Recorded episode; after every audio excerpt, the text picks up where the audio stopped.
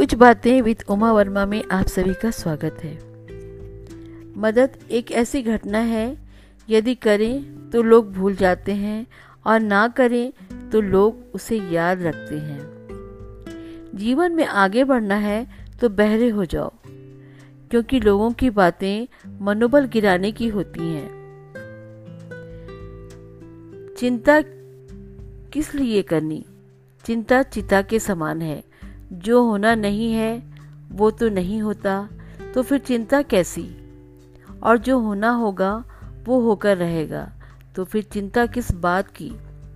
चिंता मुक्त रहिए, जीवन उतना कठिन नहीं है, जीवन को कठिन हम खुद ही बनाते हैं।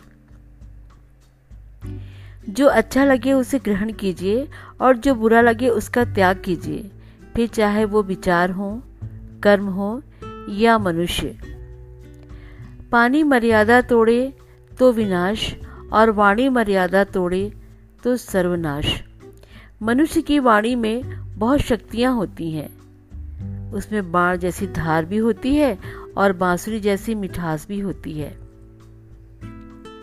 जब किसी दुख से घिर जाओ तो ये बात हमेशा याद रखना कि कटा हुआ वृक्ष भी बढ़ता है, और छिड़ हुआ चंद्रमा भी दोबारा बढ़कर पूर्ण हो जाता है। प्रकृति परिवर्तनशील है। जो इस बात को समझ जाता है, वो कभी घबराया नहीं करते। इंसान की पूरी शक्ति उसकी आत्मा में होती है और आत्मा कभी विकलांग नहीं होती। जीवन पेंटिंग की तरह है। आशा के साथ रेखाएँ खींचिए, त्रुटियों को सहनशीलता से मिटाइए। बहुत धैर्य के साथ ब्रश को डुबोइए और अपने जीवन को प्यार के रंगों से रंग दीजिए। दोस्तों, आज बस इतना ही, फिर मिलते हैं। तब तक के लिए आप अपना ख्याल रखें। धन्यवाद।